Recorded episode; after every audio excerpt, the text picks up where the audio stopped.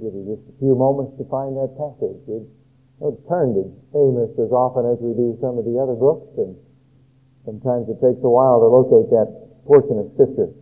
Nine chapters long and very wonderful book, and we're going to get into it in a portion of our understanding of Amos tonight, but there's some things in here that is so appropriate for us to consider.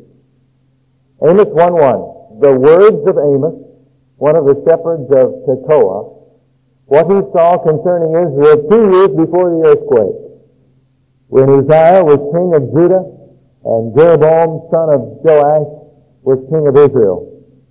He said, The Lord roars from Zion and thunders from Jerusalem. The pastures of the shepherds dry up and the tops of Carmel wither. Uh, let's stop right there. and We're going to consider some things before we get into the rest of the passage. Amos was a herdsman from Tekoa. Tekoa was about 12 miles south of Jerusalem. And he was not a professional preacher. He was a farmer. He was a herdsman, but he heard God speak. And this reference in verse 2, the Lord roars from Zion. He's saying it's the Lord that's speaking from Jerusalem that I have, that's given me this message. He was a common farmer, but he had heard from God. But without hesitation, he responded to what God was asking him to do, and he began to deliver the message of God. Now, he did not deliver the message at Jerusalem. He delivered the message 22 miles north up in Bethel, which was sort of a secondary capital, a secondary place to worship the Lord. We're going to talk about that a little later. But that's where he delivered this message. He was the first of the writing prophets. And being a farmer, his writing style is intriguing. His use of illustrations and parables leaves, well, it leaves me amazed anyway, anyway, how somebody with probably such a limited education could come up with the various writing styles, uh, his master of the language, his use of technique in writing, it's, uh, it just borders on, on amazing. He is a master of the purest and the most classical Hebrew, and one writer says of Amos, while rhetorical and oratorical, he blends in the epigrammatical and the metaphorical, and his imagination glows with oriental homeliness and eloquence of heaven-born conviction. I'm glad this author said that because I don't talk that way. But Amos is a beautiful writer. I mean, you can't imagine a farmer on the hillside writing the way this guy writes, which shows and gives evidence of the, of the message that he's giving is God. And then his boldness. I mean, here's a farmer, and generally, well, I grew up in a farming community, and you don't usually consider farmers as the kind of people that like to get up front and talk, or to take a real bold position in public. They're just generally not that kind of people. But this guy's boldness comes close to Isaiah and Elijah, just bold in their approach to no matter who wants to listen to the message. Or you would compare him in New Testament to John the Baptist. He's that kind of a prophet. In 3.8, he said, God took possession of him and seized him. And then his response was immediate. It was almost like the Apostle Paul, when the Apostle Paul said, Woe is me if I do not preach this gospel, that was Amos's response. Amos had heard from the Lord, and his attitude was, Woe, me, woe is me if I do not deliver this message that God has given me for you.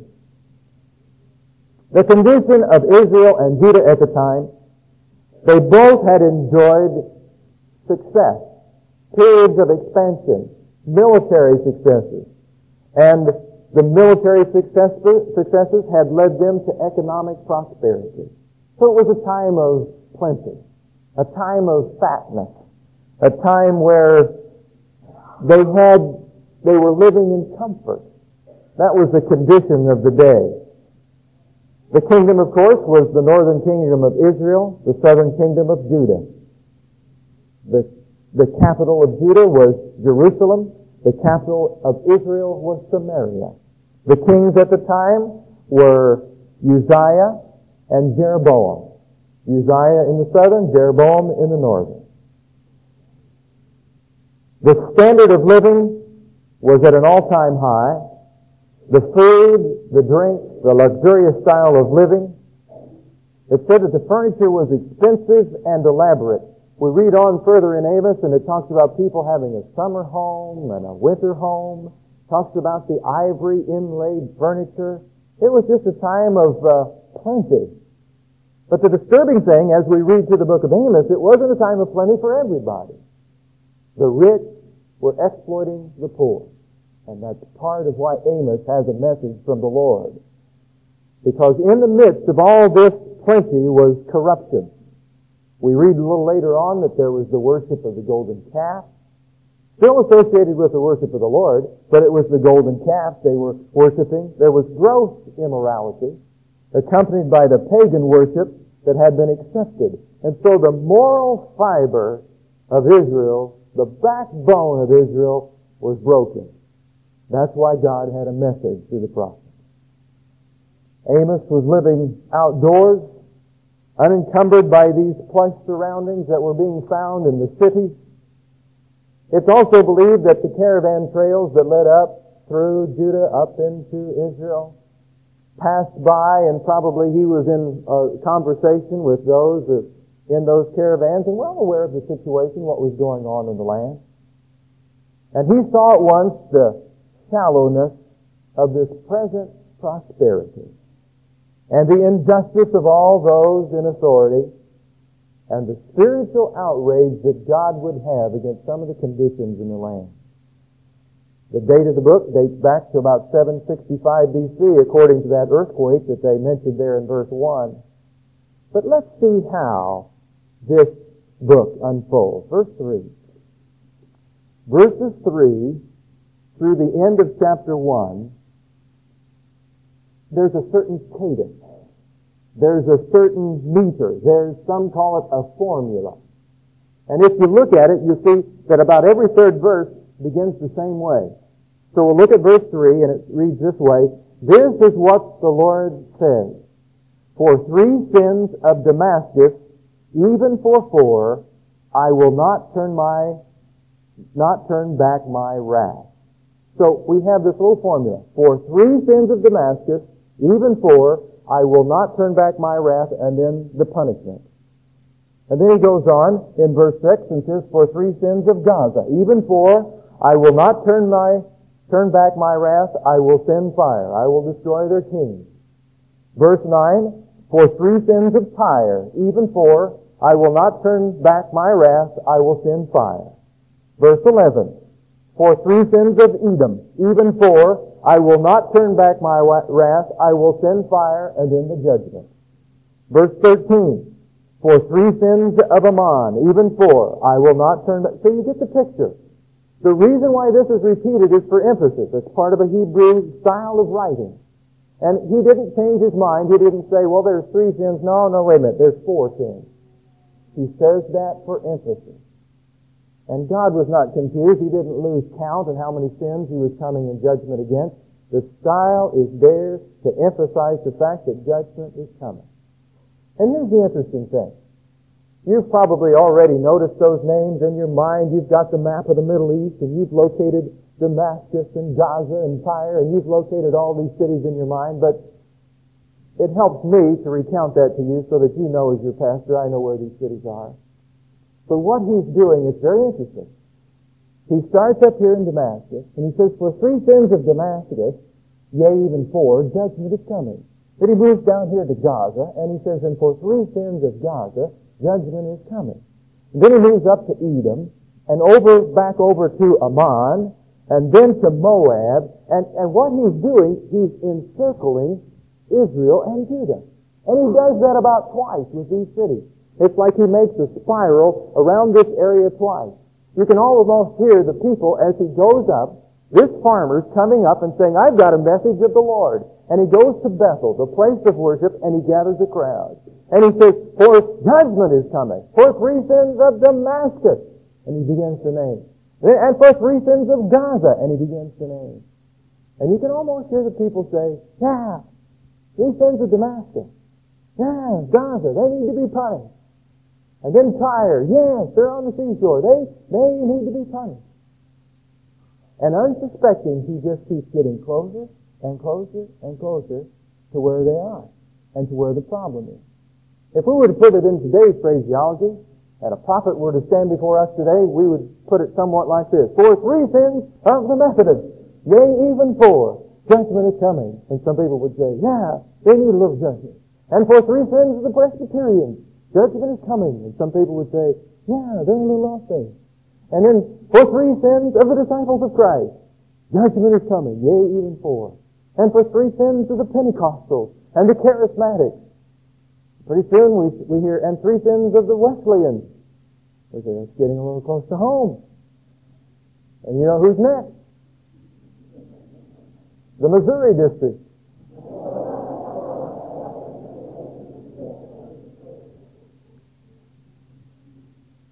And that was his approach. It's almost like he would say Bartlesville and Tahlequah and Muskogee and Sand Springs and Owasso and Tulsa. And you know who's next? And that was his approach. It Took him a whole chapter to get there. But what he was saying is, I think what God was saying is, I know what's going on all over. And I'm not just the God of the Israelites. I am the God of the world. And I see what's happening in every situation, and judgment is coming because of what I see. Finally got to Judah.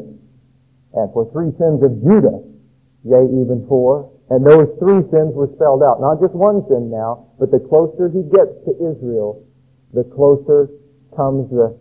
And finally the bomb is dropped. Look at uh, verse 6, chapter 2. This is what the Lord says, for three sins of Israel, even four. I will not turn back my wrath. They sell the righteousness for silver, and the needy for a pair of sandals. They trample on the heads of the poor as upon the dust of the ground and deny justice to the oppressed. Father and son use the same girl and so profane my holy name. They lie down beside every altar on garments taken in pledge. In the house of their God they drink wine taken as fine. The sins are spelled out, seven of them. They're listed there. We've just read them.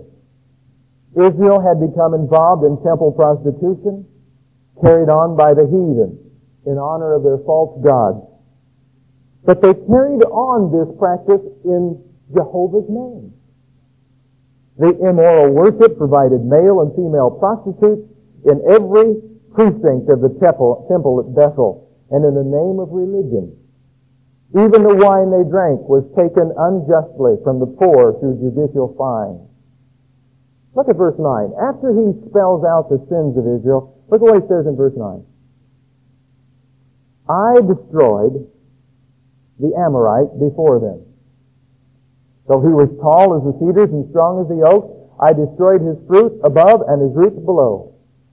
Then he says this to Israel. I brought you out of Egypt and I led you forty years in the desert to give you the land of the Amorites.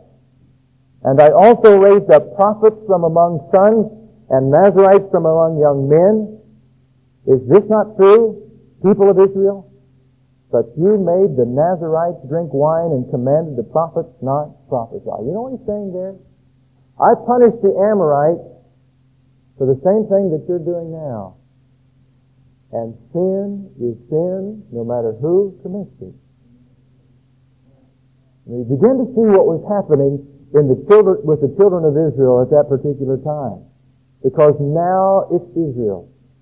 In fact, Israel, the Lord says through these verses, is even more subject to the judgment of God because of the blessing of God that they had received. He said, didn't I bring you out of Egypt, out of slavery? And now look at what they're doing. Israel had turned to darkness in profaning the very name and the very character of God by its immorality. So judgment is announced and how they're going to be judged. Look at the severity in verse 13. Chapter 2, verse 13. Now then, I will crush you as a cart crushes when loaded with grain. What imagery. That sounds like a farmer, doesn't it? as this cart loaded with grain just crushes everything in its path, God said it's going to be. That's the way judgment is coming.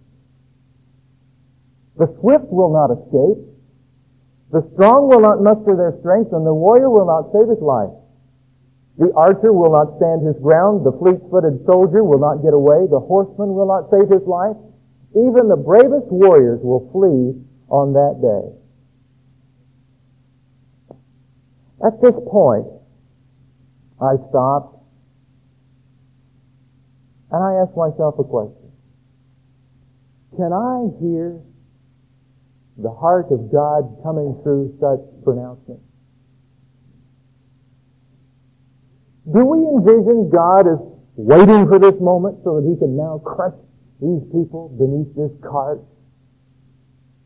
No. These were God's children. These were his people. Well, why was all of this severe judgment coming? Remember, he said, whatever you're relying on is not going to save you. If you're swift of feet and say, oh, I can outrun any judgments coming, forget it.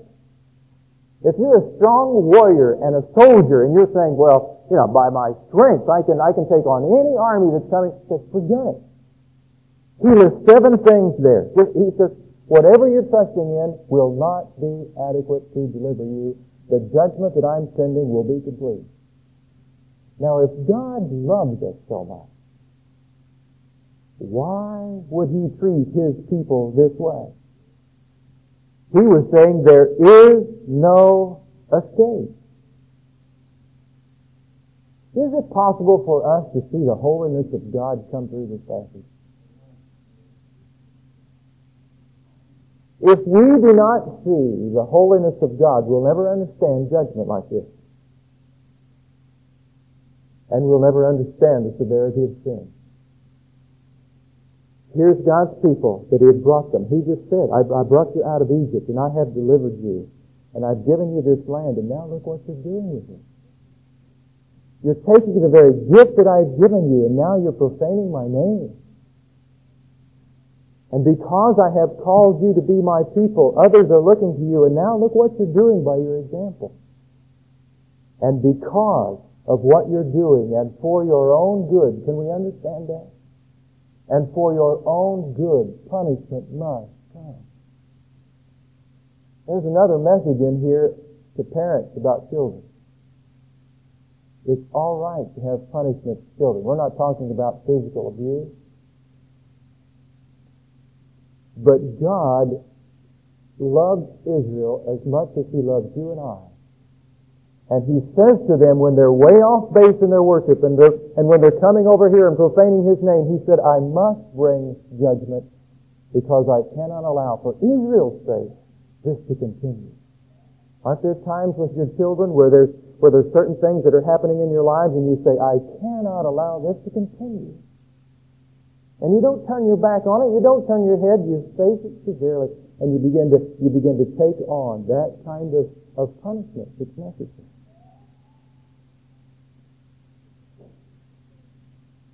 It was as if Amos was saying to them, there will be no escape. And do you see what they had done? They had taken the things of God and they had modified them. They had not done away with the things of God. They just simply changed them a little bit. They were still going through all the motions. They looked godly.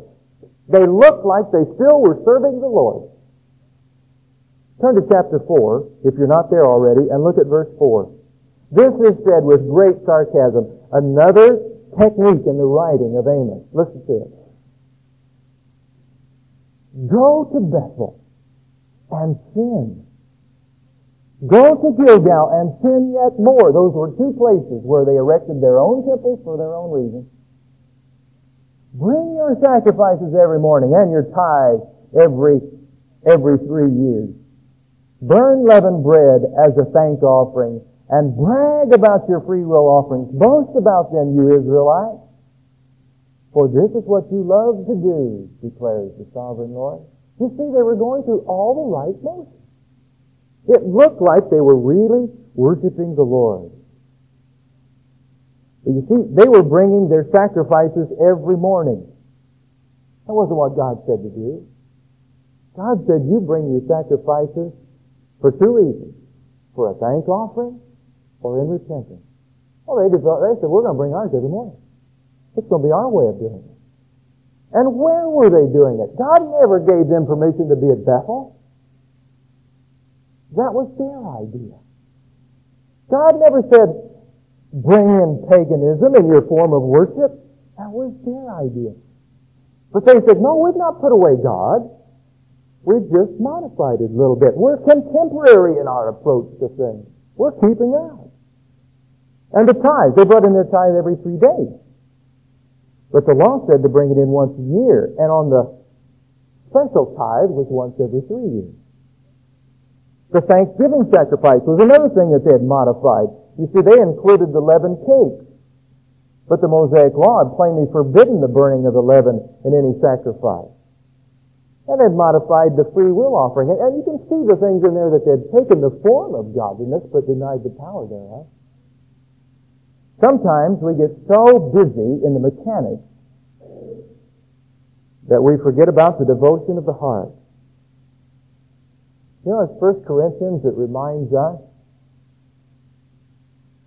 all of our doing apart from a heart full of love is what? Sounding brass and tinkling cymbals. Israel had fallen into her own trap. Days of prosperity. Things are going well. Let's keep the motions. We'll just modify them a little bit.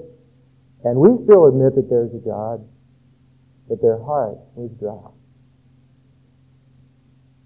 There's nothing wrong with going through the motions. I love to sing. I love to hear the choir sing.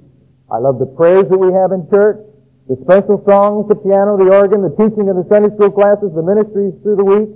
But unless the heart is right, it makes God sick. It did here. Their heart was not right.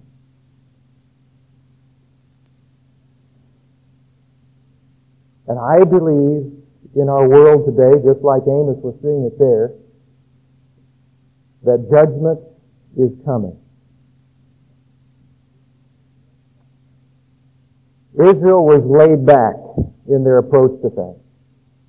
They were God's people. They had a great history. But now they were fat and happy. You can check the reference. I, I'm glad it was Amos that said it. I could never bring myself to say this unless God told me to. Chapter 4, verse 1. Do you see what he calls the women there? Not very good. You women who oppress the poor. See what he calls them? In the first line there. Hear this word, you cows of Bashan. you know the cows of Bashan were fat? You know what he's really saying? You old fat cows up there. And you can see why as you read the rest of the passage. They were sitting back, partaking of their chocolates and their wine, and sending their husbands out to get more money for the poor so they could have more chocolates and wine. If they were around today, you know where they'd be? What program on television would they be on? Lifestyles of the rich and famous. What's God's attitude towards that? Judgment. You're oppressing the poor. You're taking what I have given you and you're not using it properly. You're hoarding everything onto yourself. You've missed the purpose of my blessing. Israel had forgotten who she really was. She was called of God to speak for God, to be the people of God to the rest of the world.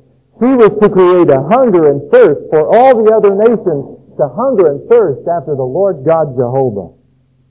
Instead, she retained the title of being God's people and only going through the motions, empty motions and sank to the level of those around her and serving God in her own way. And that was the affront to the character of God.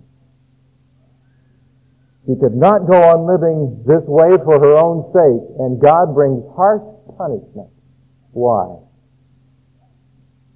So that Israel could be brought back to her own senses. That's why. You see the love of God coming through punishment? God says, I cannot allow you to continue to live this way. Punishment must come to bring you back so that you can see that it's not by your own strength. It's not by your own merit. It's not by your own ways that's made you prosperous. It is by my hand.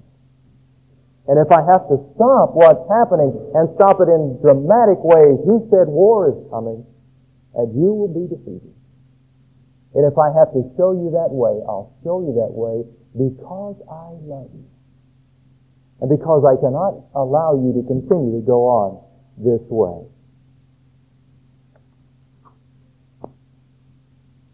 You See any parallels between the book of Amos and us? I think you do. We too are the people of God. We too have the call of God. We are to make the ways of God known to the rest of the world, our world. And if we're not careful, we can rest on the successes of the past, and we can rest back and become comfortable and fat. Until we're merely going through the motions of worship. And the choir sounds nice, and we come to a nice building, and the pastor gives a nice sermon telling nice people how to be nicer. That's what Reuben Welch calls the bland leading, leading the bland. Bob Worth could say that. He could say it a lot better than I could. That sounds like an Oklahoma phrase, doesn't it? The bland leading, leading the bland. And we smile at that phrase until we realize that it could be true. What's our world like? And what's our attitude about what's going on in our world? And the materialism and the humanism that's all around us. And people going to hell and sometimes it's easy for us to rest back and just be comfortable.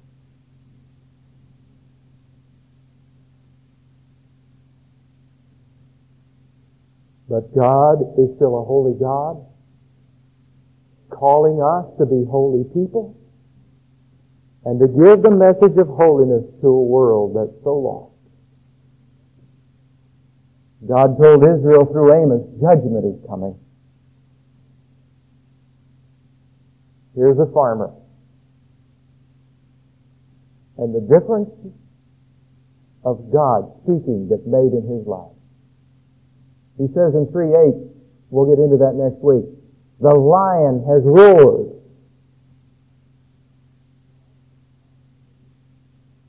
He said, I heard God speak. And he showed me some perspective on what's going on in our country and our land. And we've got to do something about it. And unless we begin to change our ways, judgment is coming to us. You say, Pastor, is judgment coming to this church? No, my message tonight is let's just stay on track so that God does not have to discipline.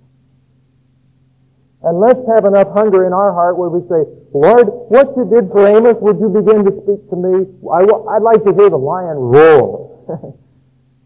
about where our country is and where my community is and where my church is and what, what's our role in all of this.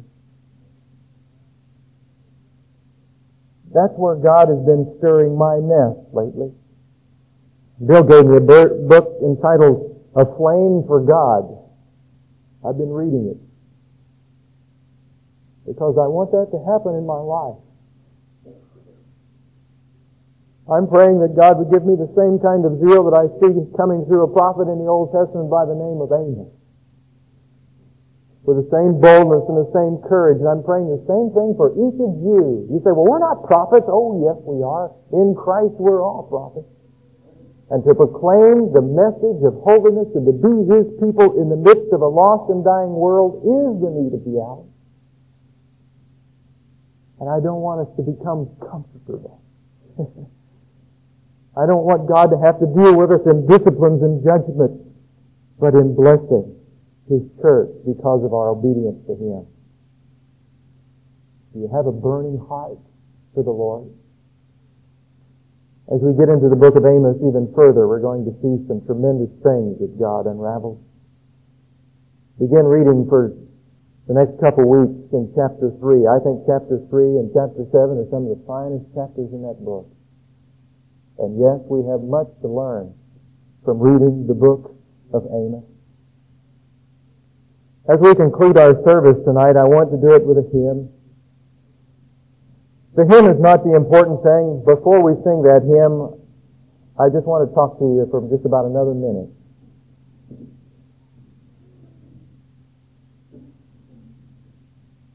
I really don't know how to say it except to just say it this way. I'll make an attempt at it. Even from Sunday to Sunday, we can come to church and smile at one another in the foyer and in the hallway sometimes act like nothing's wrong when we're really hurting on the inside. And sometimes when we hear the problems and difficulties of other people, we really don't know what to do or how to respond. I know that. But I don't want us to ever become insensitive to the moving of the Holy Spirit in reaching out effectively as a church to one another. And in our time of prayer tonight and closing this service, if you want to come and just pray for someone else, that's okay. You want to come and pray about your burden for the world, or maybe you say, well, I, I don't know that I'm, I have anyone in particular that I'm really burdened for in this church. See, that's part of the complacency. And maybe you just want to come and hold up someone that the Lord has already placed on your heart and pray for them tonight and say, Oh Lord, you've spoken to me again. That this is what we're about. This is the living out of holiness. This is practicing the very Word of God. No, God did not get delight in the punishment. He loved Israel, and He still does. Just as He loves you and I. But He wants us to be obedient to Him and His voice and what He's saying to us. And if you don't come to pray for yourself tonight, consider coming to pray for someone else. If you knew half of what I knew as pastor about the needs represented in this church, it'd nearly break your heart. But we're carrying one another in prayer, and I appreciate that. And God is going to lead us continually into victory because of our obedience and our commitment to Him.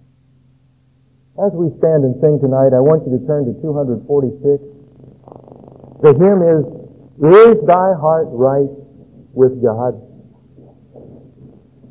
Maybe as I preach tonight, someone has said, I, I can identify with just going through the motion. And the choir is nice, and the pastor gives nice sermons.